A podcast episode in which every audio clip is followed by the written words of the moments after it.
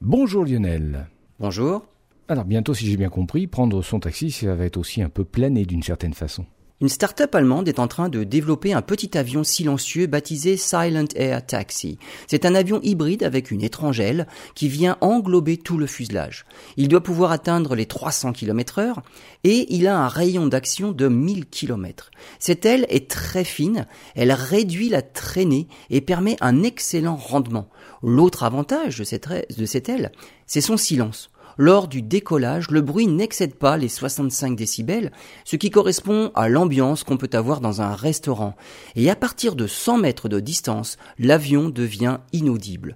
Ce taxi silencieux pourrait embarquer jusqu'à trois passagers, mais ce n'est pas un drone. Il faut aussi compter un siège pour le pilote.